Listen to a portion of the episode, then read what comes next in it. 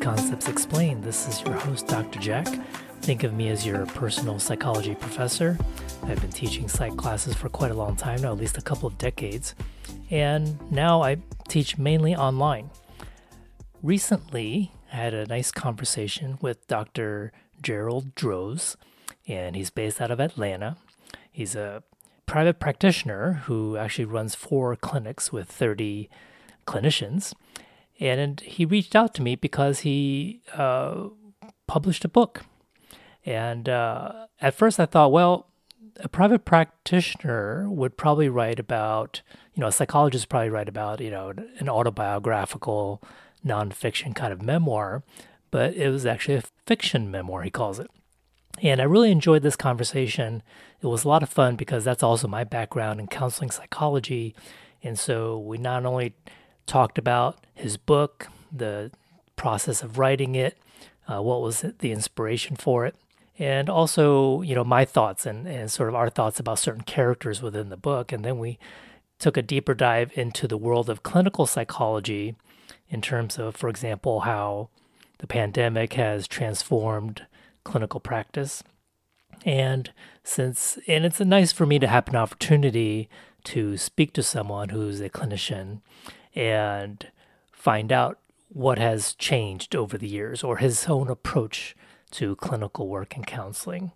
And so I really hope you enjoy this conversation. I think if you're a beginning undergraduate student, high school student who might be thinking about maybe becoming a psychotherapist, I think you'll get the feedback you need through this conversation I had with Dr. Droz in terms of whether or not there's a need. I think you know the answer to that, and whether or not this career is rewarding, which I think you'll probably know the answer to that as well. All right, so I'm going to play the interview for you guys. Let's go and get started. Today I have Dr. Gerald Droz in Atlanta, Georgia, and I'm very happy to have... Actually, you found me, right? That's right, yeah. Yeah, you sent me an email, and I do get these emails from time to time, but a lot of times they're very spammy. They don't even address me by name. They're just trying to shoot out a marketing email, but you actually found me and talked to me. And we've been exchanging emails forever, it seems like, just trying to get this set up. Yeah, so I'm very happy to have you on the program today. And I want to start off, like with all my guests in the psychology profession, is your origin story. How did you actually, when did you get that spark and decide to go into the field of psychology? Yeah, well, I'm glad to be here, and I'm glad to answer that question. I think the place that it actually starts for me was probably in my late or mid-teenage years, 14, 15, 16, somewhere around there. I was watching a show that you're too young to remember. It was called the Phil Donahue Show. Oh, no. I remember clearly, actually. I'm about to be 55. Yeah. Oh, okay. So you're still significantly younger than me, but okay. So you do remember him. And he was, in the late 60s, he was the first person. He was kind of, for the younger generation, kind of an Oprah figure, in that he sort of addressed mental health issues, and he was the first one to talk about alcoholism on TV and sex therapy on TV. And I was mesmerized by his shows. He brought on psychologists, just like you're doing, to kind of explore some issue or get to talk about psychotherapy. And of course, growing up in Charleston, South Carolina, in a kind of middle-class family, there was no psychotherapy. I didn't even know it existed until I was watching it on TV. And I thought, that's what I want to do. This is the stuff that really interests me. And the people that were doing it seemed real interesting. And then I went to undergraduate, and I wasn't a great student at the time because I wasn't all that focused, or I wasn't a great student in high school.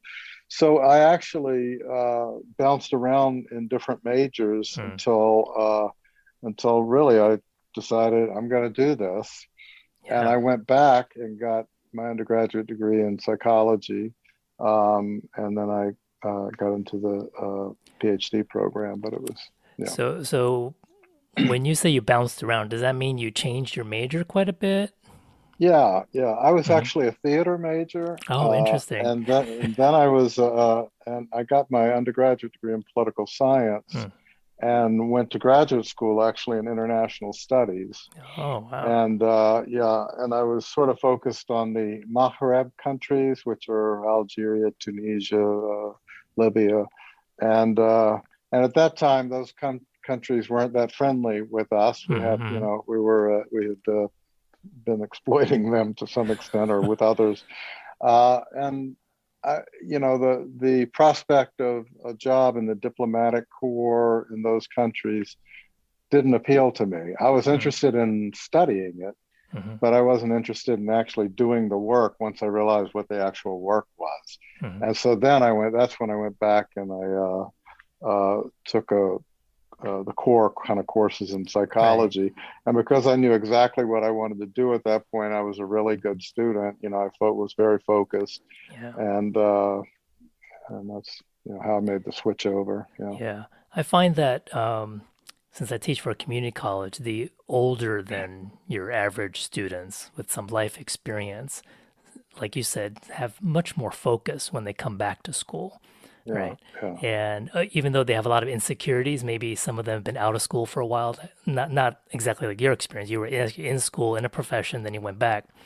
Right. But it's good to see that with my listening audience being students of a wide range in terms of high school through graduate school that I've gotten feedback from. So I kind of have a sense of who my audience is. I want them to get that sense that based on what you just said and my previous guests saying that how you weren't a good student to begin with, that we all kind of struggled at some point and made it, and through the process, and not to be discouraged when they get started.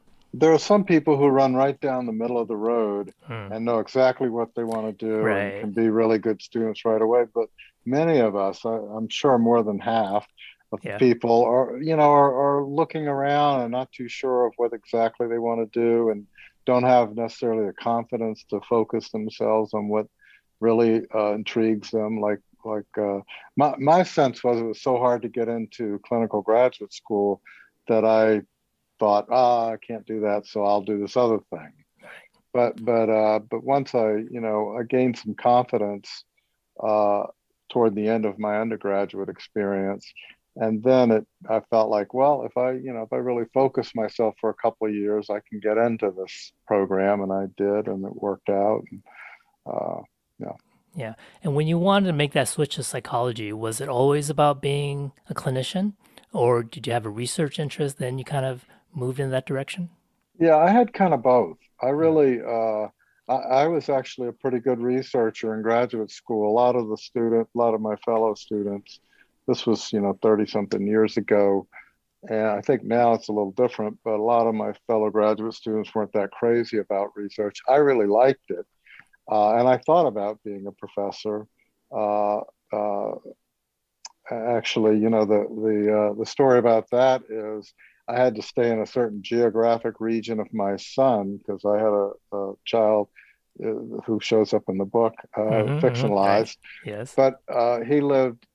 I wasn't as free as some people would be to look for jobs in the academic world. But I also really, when it came right down to it, and I'm so glad I did it. I wanted to be a clinician too, and mostly. And it really suits me, like it's, 1 hour after another, and it's sort of scripted. I mean, it's my schedule is scripted. I know exactly what I'm going to be doing, and it's a good structure for me. And I love having deep conversations with people, and that's what I do now for a living, Yeah. And that's a great segue since you mentioned it, to talk about your book a bit. And, okay. And this is one of the reasons you first contacted me, but of course we're going to talk a lot more than your book, but you're a first-time novelist. So, and the book's entitled Bird Gotta Land. And even though I know, you can talk a little bit about where that title came from, and as well as why you chose to write fiction as opposed to, say, like a personal memoir kind of autobiographical. Right. It's a, you know, it's a fictional memoir. There were, so part of the problem I had releasing the book, letting go of the book and letting it out into the world, this is very personal. It is memoir-ish, but it is fictionalized too.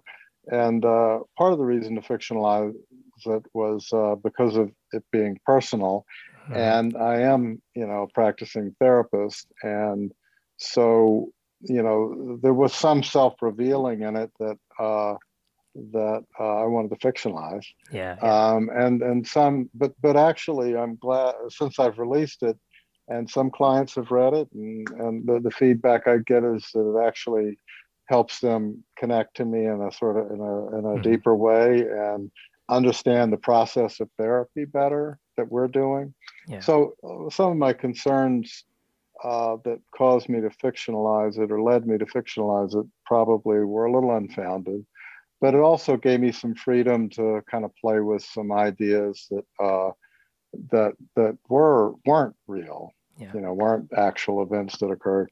But a lot of the events in the book did occur, either somewhat like they are described, or and a lot of the characters come from my real life character, people that I was close to and knew. And the character Allie in the book is now my wife. And, right. You know, so it's nice. Been, you know, it's been, that's created its own kind of, it's actually turned out to be a lot of fun talking about the book with people as a result of that. But that was the reason for fictionalizing. Yeah. The title comes from Kurt Vonnegut Jr.'s poem that's in Cat's Cradle.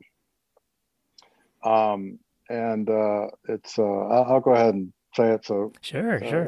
It's tiger gotta hunt, bird gotta fly, man gotta sit and wonder why. Tiger got to eat, bird got to land, man got to tell himself that he understand. And so, you know, the bird got to land is about, in the book, is about Stephen, the protagonist, becoming more present, more mindful, more in his experience. And that's sort of, the bird got to land is sort of coming to a resting place, you know, but it's also plays on the man got to tell himself that he understand, and the notion that most of us are living stories, and we believe those stories. We're also asking ourselves why all the time, but we also have to settle into some belief about those, and to some extent, that's what psychotherapy is. So that's kind of the combination. That I like how when you describe psychotherapy in this process in the book, that it's not so much of a mechanical, technical kind of process, that there's a lot of art involved. And you mentioned poetry in the early parts of the book. So you want to talk more about that? And I also agree with that as well, that there is this sort of intangible aspect to therapy that's really hard to describe from my experience. And it's very hard to describe from my experience too. One of my least favorite questions is when a new client calls me and says, you know, what's your orientation? And how do you do therapy? How does it go with you? Or something like that. Right. And I've come up with a little bit of an answer for that, but it's, I sort of answer it different every time, but depending on my mood, kind of. But I believe in the science of psychology, and I love what people are doing, especially in the last 20 years. It's been an explosion of good stuff coming out of the field of psychology. And I also believe that, you know, some of the cognitive behavioral stuff, certainly the mindful stuff, is useful, and some scientific validation is good. But there's also this whole host of sitting with people and paying attention to them and listening to their stories and trying to shift their stories some is a major art form. You know, it's a craft, it's an art, and it's a science, it's all of that, which is one reason I'm very excited about, even 30-something years into doing this. I still am excited about the field, and I'm excited about my work.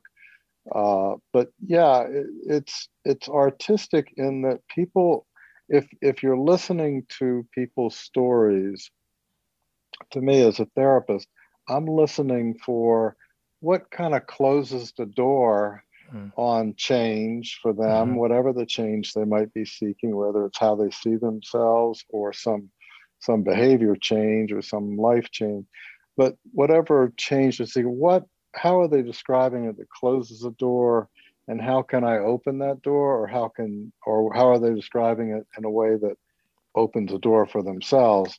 But that is a very hard thing to put into a technical context, you know. Exactly. It's very much like listening and paying attention in an alternate way. It's not just having a casual conversation and listening, but it's really about paying attention to people and what the story they're telling. Right. And then putting all of that into theoretical frameworks that we're trained to understand, that can help us with, well, like you say, how do we get this person? And I always use the phrase stuck. How do we get someone unstuck? And get back on track in life in the direction they want to go. Because usually they're in therapy because something's gotten them stuck, whatever that might be, right? In the book, I don't know if you've gotten this far in, but there's both the real story about an inmate who has himself stuck in prison, and he theoretically could get out, but it's scary to get out of prison. It's a long story. It's in this book. But, I got to the beginning of that. Yeah, but it's also an abstraction in that we all eventually find ourselves in some kind of prison where there's a way out, but we're narrating the experience as if we're stuck. And that's what the inmate does in there. Also, as you go through, Stephen is sort of, the main character is sort of stuck. Even his supervising therapist is sort of stuck in a pattern. And you learn how they're stuck, why they're stuck, and you watch them, sort of evolve into something different, unstuck. Yeah. Personally, I really could relate to Stephen's character because I went through that process as well, going through graduate school and going through clinical training, doing my clinical internship. So even though I went the education and teaching route and not straight into like a job at the VA hospital where I was trained, which would have been, nice to do. I really enjoyed my training there, working with a wide variety of veterans in Los Angeles. But when you published this book, did you have a target audience in mind? Was it someone like myself? Because I found like, even though I'm many years away from grad school in those years and my training years, it just brought back so many fond memories. But I imagine it's also probably great for someone who's just starting out or trying to figure out where they want to go in grad school. Exactly. I saw this multi-layered to what as there's one chapter where Stephen is in a psychodrama group that really looks, I see it as more for advanced sort of therapists. It really looks at how people are stuck and how they change and what the internal dialogue, how you can work with the internal dialogue. And that was maybe for more advanced people. But the book overall, if I was writing it for one person, it was a first-year graduate student in psychology, because it's about the process of going through that process. Yeah. And but I saw it as undergraduate psychology, people who are interested in counseling, clinical therapy kinds of work, and up to people who like yourself who are more advanced and have some experience, but sort of looking at a little bit of an alternative model, of how, to help people through the process of change. Yeah. And I have to confess, in the past few years, my daughter will tell you too, that I've had trouble reading books, long form reading. And it could be too much internet, too much mobile phones, right? Everything is all fast twitch kind of reactive behavior, and my mind can't. But honestly, and this is quite a compliment, is that I could read your book. I was really enjoying it. I read it during every meal. And my daughter's really proud of me. Can't believe I'm actually halfway through your book. Oh, wow. Because she's such an avid reader. She will just go through piles and piles of books. And my wife and I are just amazed. Like, where do you get that from? You know, we don't really show that to her, that we read a lot. But hopefully this will get my brain reprogrammed into enjoying long form reading again. Well, thank you, Jack. That's very nice of you. Yeah. Because I didn't know what to expect. You know, you just randomly found me, and I was like, okay, you just send me the book, and I really didn't have a framework of what it was about until I started reading it, and then it's like, oh, I really latched on to the Stephen character, especially during his first filmed observation of supervision, right, where he's with the client and he's just learning how to be a counselor. That reminded me of my first year of training in the counseling center, how scared I was, right? Yeah. Let alone taping it. We used to use audio cassettes, and we tape it and then play back certain portions in supervision. So I think that was so valuable, the way you conveyed and described that. Yeah. I remember well sweating as other graduate students and this supervisor were listening to a recording. I mean, it's a very intimidating process. Yeah, it is. But it's also a great way to learn how to do therapy, you know, because you're getting all this feedback. You can just relax and enjoy the feedback rather than feel like you have to be already a wonderful therapist when you're actually just beginning, you know. Yeah, I remember in the Los Angeles VA hospital outpatient clinic, we had a psychodynamic rotation, and it was brief therapy, so 10 sessions, right? So from the onset, the patient knew it was 10 sessions, and we videotaped it. So there were 3 interns, and we each, you know, then we would play it with 3 of us plus our supervisor. And talk about just like you're saying, sweating, but it turned out great. That the scariest things turn out to be the best learning experiences. That's right. Sure. Yeah. So I'm becoming a fan now. So I'm really enjoying this book. But I do want to dive deeper into the clinical aspect of things because, like I told you, my clinical training was back in 1998, 99, and that's when I did my internship. So that's 20 plus years ago. So in the past 25 years or so, and that you've been practicing, how has the field changed or evolved? What were some like that you can see that you noticed over the years? Wow, well that's a broad question that has. Yeah.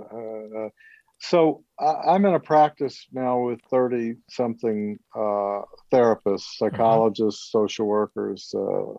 Licensed professional counselors.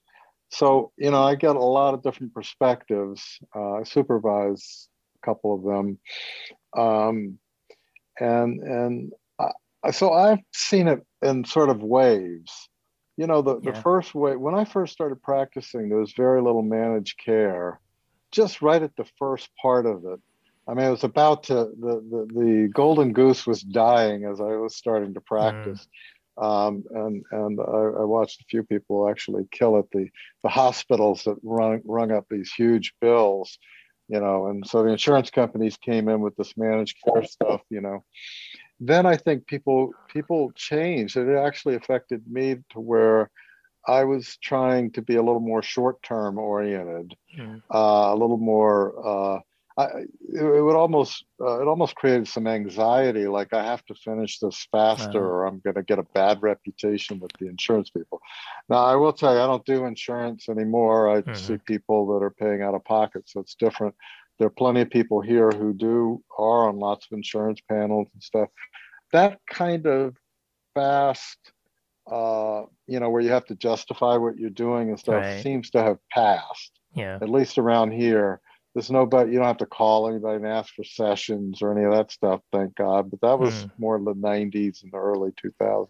Yeah. But the actual practice, I think, is pretty free to approach it the way that each individual therapist approaches clients. And, you know, of course, the biggest change has been in the last couple of years with COVID. Yes. Yeah, I wanted to get into that too. Yeah. Yeah, what's happened with that, and is just an incredible explosion of need. Yes. So we have, there's 33 people here, and every one of them has a waiting list that's several months long. Wow. And that was not true 2 years ago. Mm-hmm. Then maybe 3 or 4 people would have, you know, a couple of months waiting list or whatever. Yeah. But now everybody does. We're referring out and trying to stay professional with it. We get so many referrals now that sometimes you get kind of overwhelmed and don't even respond to the person. And we've talked about that as a group, not doing that, because these are people who need us. Yeah. At least give them some kind of place they might go for help. But it's been just an enormous, I would say it's quadrupled the need. Yeah. You know, I will say some part of it actually started a little before the pandemic. I think the political climate created anxieties and agitations with people. And so it was already increasing to the point of being a little bit overflow. And then when COVID hit, of course, we all went to video sessions. Mm-hmm. Some do more phone than video. And for your practice, that was after the pandemic began, right? That you went to video. None of us did video before. I had 1 or 2 clients who had moved to San Francisco, and I would see them, you know, once a month or whatever on video, but that was the only time I'd ever used it. And we just used FaceTime, which, you know, but now, you know, we're on Zoom, and probably half of the practitioners here are still almost 100% video. Wow. I'm back in the office. I probably see 30 people a week, and I probably see 7 or 8 on video, and the rest come in person. And I prefer the in person. Yeah, sure. Dramatically so. Yeah. Some people are fine with the video. I find it's a little more superficial. Mm-hmm. Like it's a little more, I don't know, it's just not as... There's a barrier there, Yeah. And there's almost a chemical process that goes on between 2 people in the same room. And there's the 3-dimensional, you know, I don't know. It's just a little, I think it's a little, it allows therapy to be a little deeper. Mm-hmm. But it was a wonderful substitute. And I can tell you, I don't know what would have happened financially to the 33 of us if we wouldn't have had it. Yeah. And the people that needed us, I don't know, it would have just been a big mess.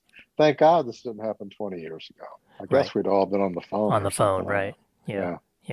But, that's really quite amazing that, you know, for me in the education world, we all had to adapt. Luckily, I've been teaching online for years and years, so my transition was sort of non-existent. I was doing the same thing, working from home. But for many people, the transition from, let's say, and I see a lot of parallels, doing therapy in person, teaching in the classroom, then suddenly doing this digitally, right? Yeah. And so what about efficacy? I know I've seen some larger scale studies comparing online versus in-person versus, you know, different modalities of communication. So have you and your team talked about whether or not this switch to video and remote, and I assume that a lot of therapists were working from home, right, during the peak of the pandemic. And so obviously demand is there and all that business-wise, but what about efficacy in terms of that modality? How has it changed? Is it about the same or... Yeah, I don't know the answer to that. Mm-hmm. Not collecting data. We sometimes talk about trying to figure out a way to collect data because we're interested in that. But I don't know the answer to it. I would say it's almost similar, but again, it might be a little more superficial. I will say I do a lot of couples therapy. It is interesting to be able to, you know, like I can see your face and the details on it, to be able to see both people at the same time on the little screen in front of me. I can see their reactions simultaneously. And when I'm in the room with them, I can sort of see them out. I'm looking at one, I can see the other one out of the corner of my eye a little, you know, even if they're sitting next to each other. you can't focus as much on both faces. Yeah. So that, I would say, in my couples therapy, that's been a little bit of an advantage, because I can see a little bit closer the micro reactions, an eye twitch, or, where people kind of signal in a couples therapy context. They almost signal the therapist their reaction, but unless you're really looking at them, you can't see it. But I can see it on the video. That's the so sometimes I've thought in couples therapy, it might even be the efficacy of it might even be a little better because I'm able to kind of track some things a little better. But I'd say it's close to about the same. That's would interesting. Be my guess. Yeah, that's interesting. Because I also wonder. This is my experience teaching online, but there's no video aspect of it. It's just obviously just email communication, that kind of thing. That. Whether someone's introverted or extroverted, right? Let's say in a physical classroom, the ones that raise their hand all the time are the same five people who are more or less more extroverted, right? They dominate the conversation and the rest are just sort of sitting quietly and they have questions. But I feel like the online class kind of creates a level playing field, whereas someone who writes to me often may be that very introverted person, but they're living in their mind. They have a lot of questions, right? And so that may not be the same person who will ask me a lot of questions in the classroom. So I wonder in the therapy context, would being on the phone or doing a Zoom call, I wonder if that would help them maybe in the first session or second session to disclose more because of that.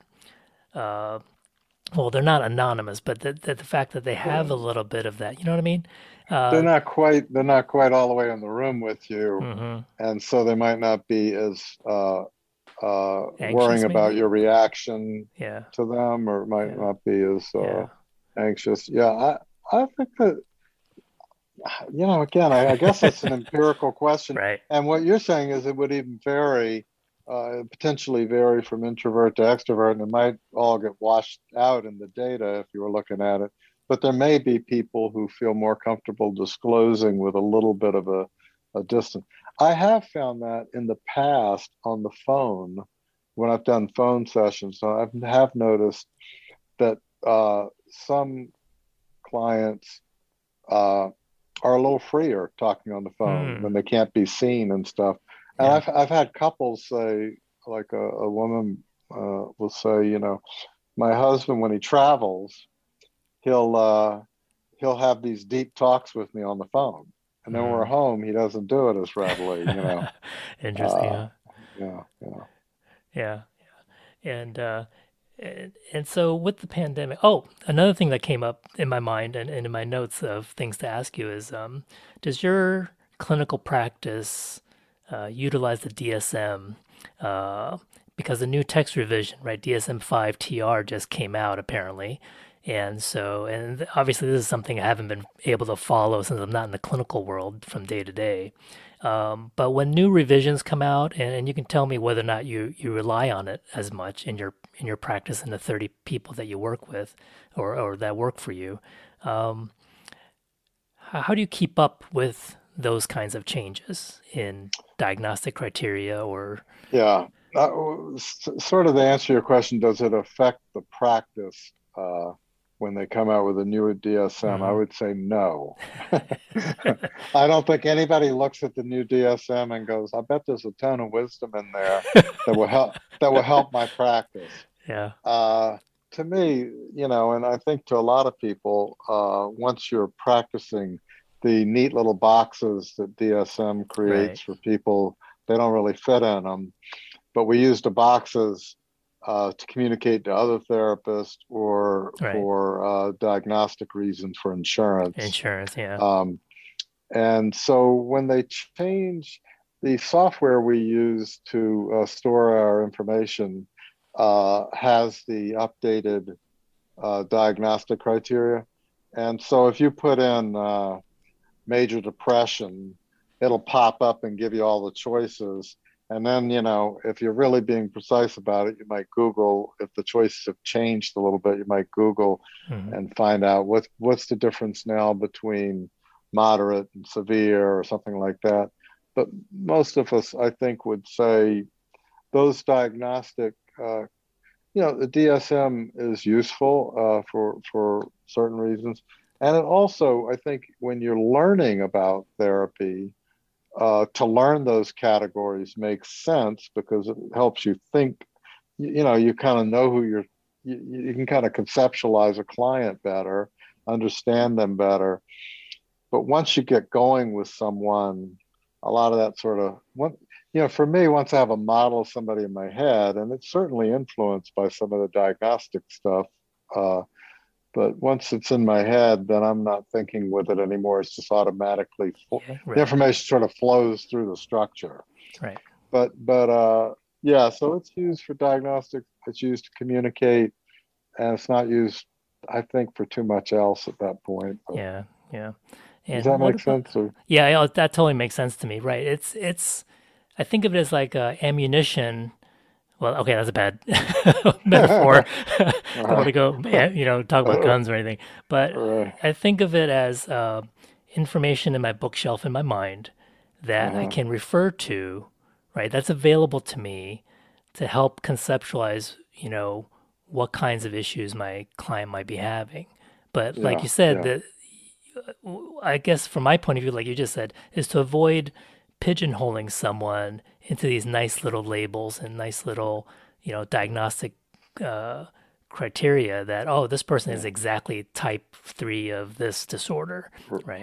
Right. And whereas there are so many symptoms, as you know, just are shared among so many different types of disorders, and a person may not have a clear-cut diagnosis of one particular thing.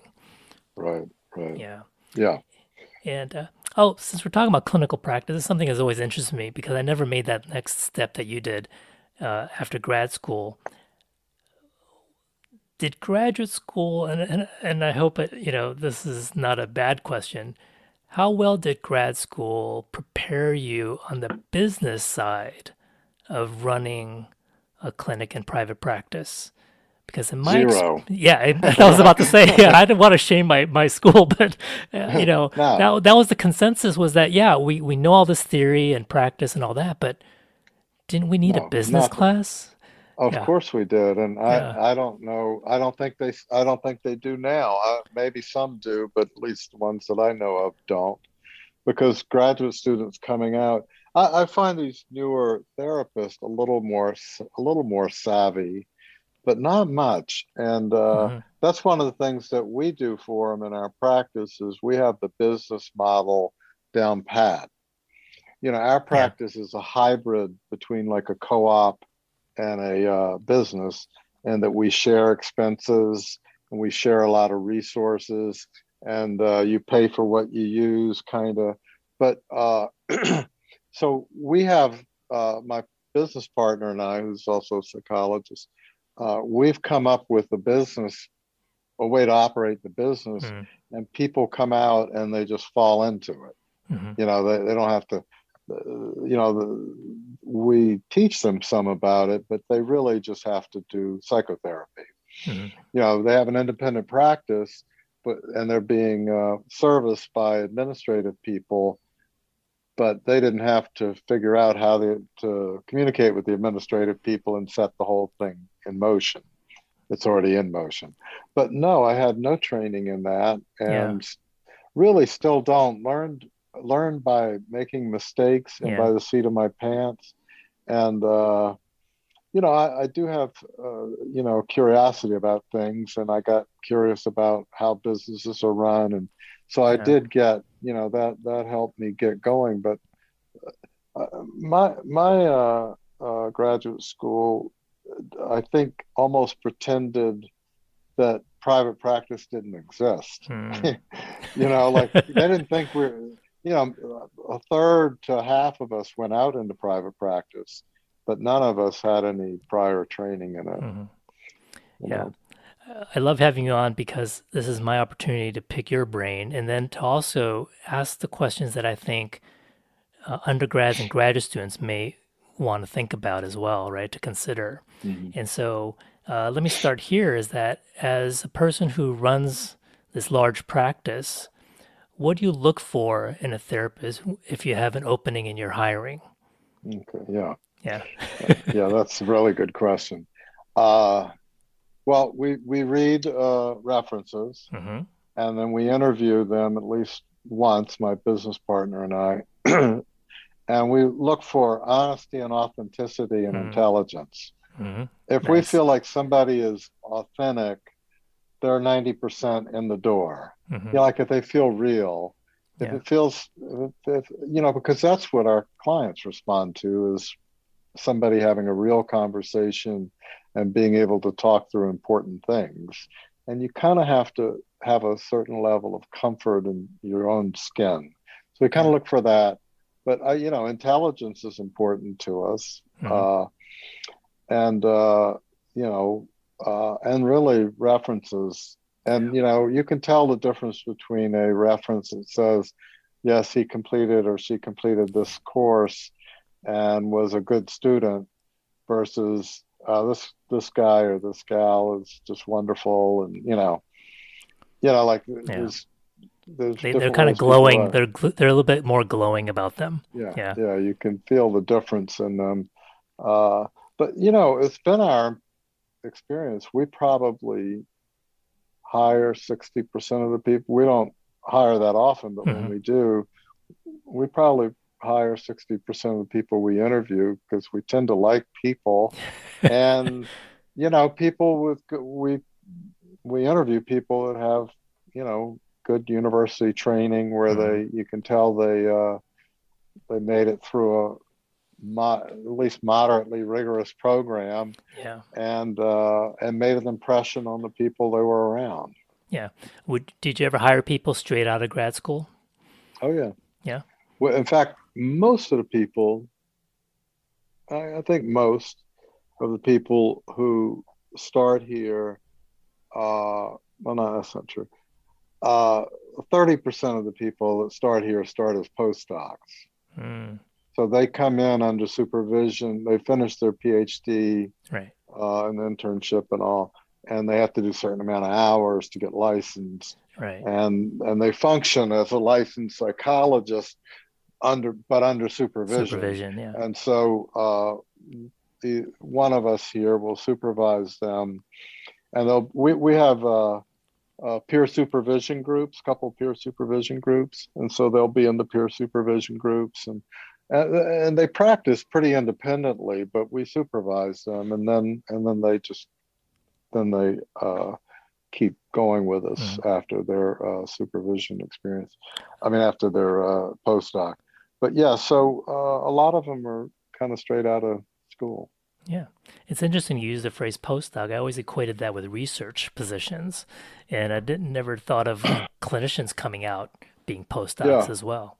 Well, in most states now, it wasn't this way when I came out, which I was glad about. In most states, and in Georgia here, mm-hmm.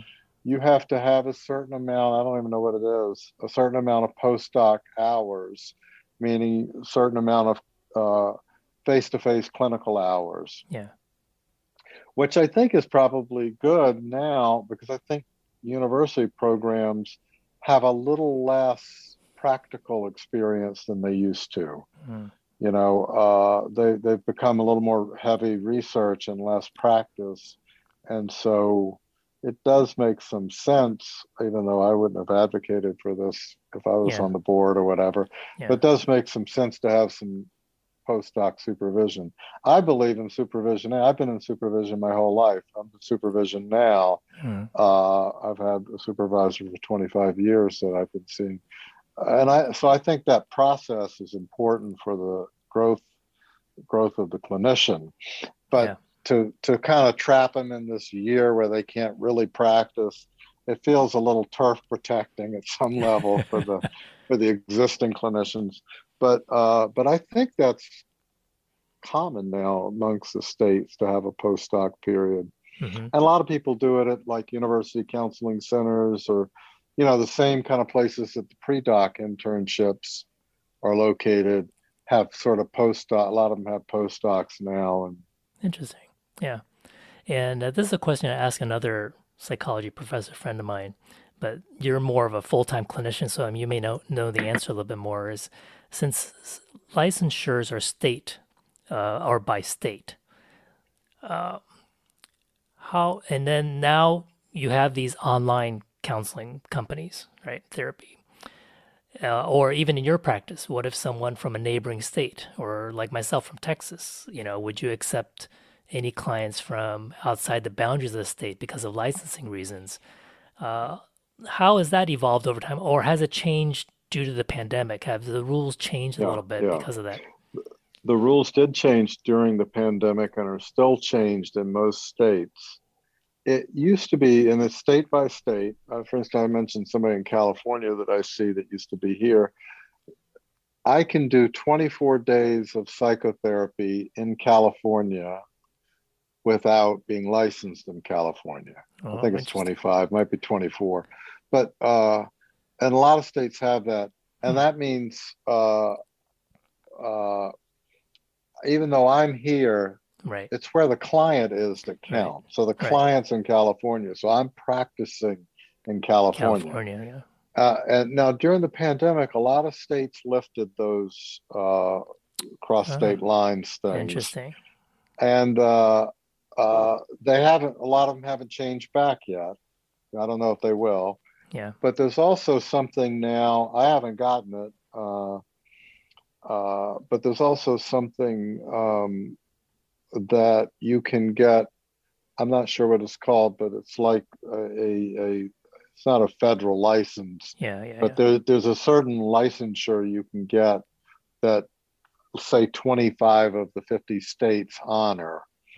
So and that feels like that could be the future, right? Where some of this sort of, you know, you can't practice in South Carolina if you're in Georgia, you know, some of that stuff goes away.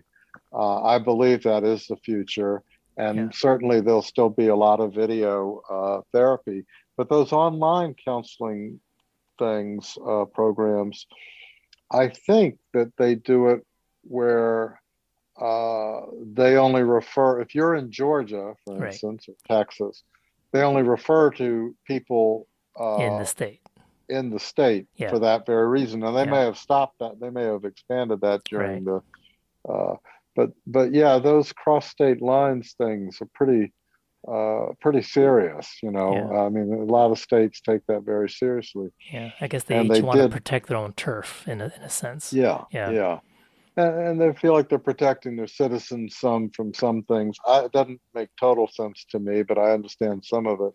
But it does feel like some of that is falling away with the video and the need. You know, there are people like in small towns, you know, and are recognizing that, you know, and you can have expertise.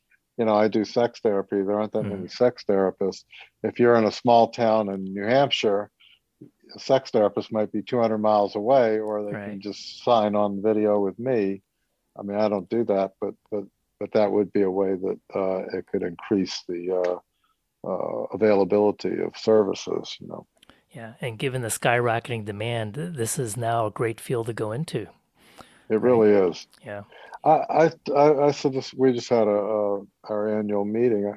I am so excited about psychology, psychotherapy for the future, because like I have three boys, and the youngest is 21, and I was with him and some of his friends, and they were all talking about their mental health and what they do for their mental health, and I run every day no matter what, because it makes me feel good. And everybody is now tuned in to their mental health and talk about it, you know. Now there's that's not everybody in country, but that is this younger generation sees it as something that not to be ashamed of, something to be something to be working on and growing and evolving. And our profession is part of that, you know. It's not all of that, but it's part of that. And I think there's going to be a great need for psychotherapists in the future. Yeah, I do feel like we've turned that corner of reducing that stigma of talking about mental health. And as an indie podcaster, I'm in these, you know, indie podcast online groups, And there's so many that are just out of the woodwork and say, oh yeah, my podcast is about mental health. You know, I talk, you know, they have couples who are out there just talking about their stuff. And like you said, they're just much more free to talk about it than before. It's certainly when I was growing up. Yeah. It's been gradual, and now all at once it feels different. Okay. So what other, just to finish up here, we're running close to our time limit, is what other passion projects do you have going on now? I'm sure your clinic work keeps you plenty busy, and but do you have other books in mind that you want to write, you know, in terms of your writing career? Well, my passion projects right now are having fun and traveling, and I do have an idea or two for books, but it's such a sacrifice, you know, and once you start doing it, it kind of takes over some, or once I start doing it, it'll take over some. And so I started playing with an idea and writing some about 4 or 5 months ago, and I sort of stopped, and I thought, I might get back to this and I might not, you know.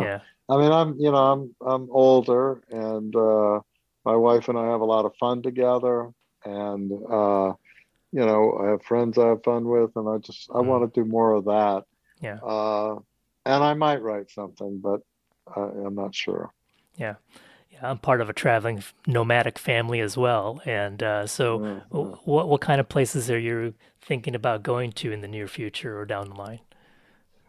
Well, I've had 2 trips canceled recently. You know, too bad. Over the pandemic, I had big plans in Italy, and I've been there before, but we were going there again. And then toward the, I don't know, 6 months ago or something, we were going to hike through Switzerland, and the Delta variant hit then. So we had to cancel that. We are going to Bermuda, but that's sort of a, it's our 30th anniversary, and we're going there just to kind of relax and hang out. But you know, I don't know. You mentioned Thailand. That's the Vietnam, Thailand, the Asian smaller countries in Asia, or less known countries in Asia, let's put it that way, are countries I'd like to visit and spend some time and tour around. And... One country that, and I'm totally 100% biased, that flies under the radar for most Western tourists is Taiwan.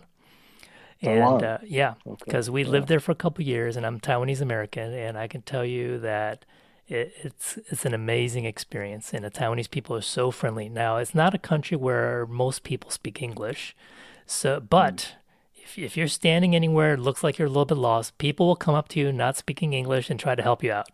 I swear that part is very real.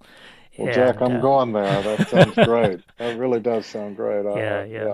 Okay. Well, thanks for your time. That's the kind of country that I want to go to, places that I don't even know how they work, but get there and sort of find out, you know.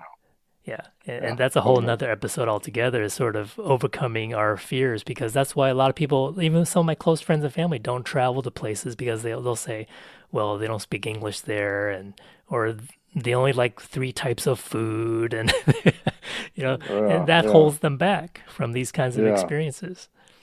Well, I've enjoyed the hour. I appreciate your time. I finally had a chance to talk to you.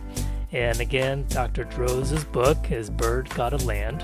And I promise you I'll finish it within, before my 55th birthday. It's coming up.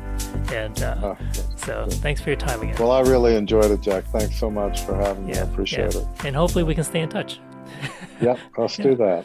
Okay. All right.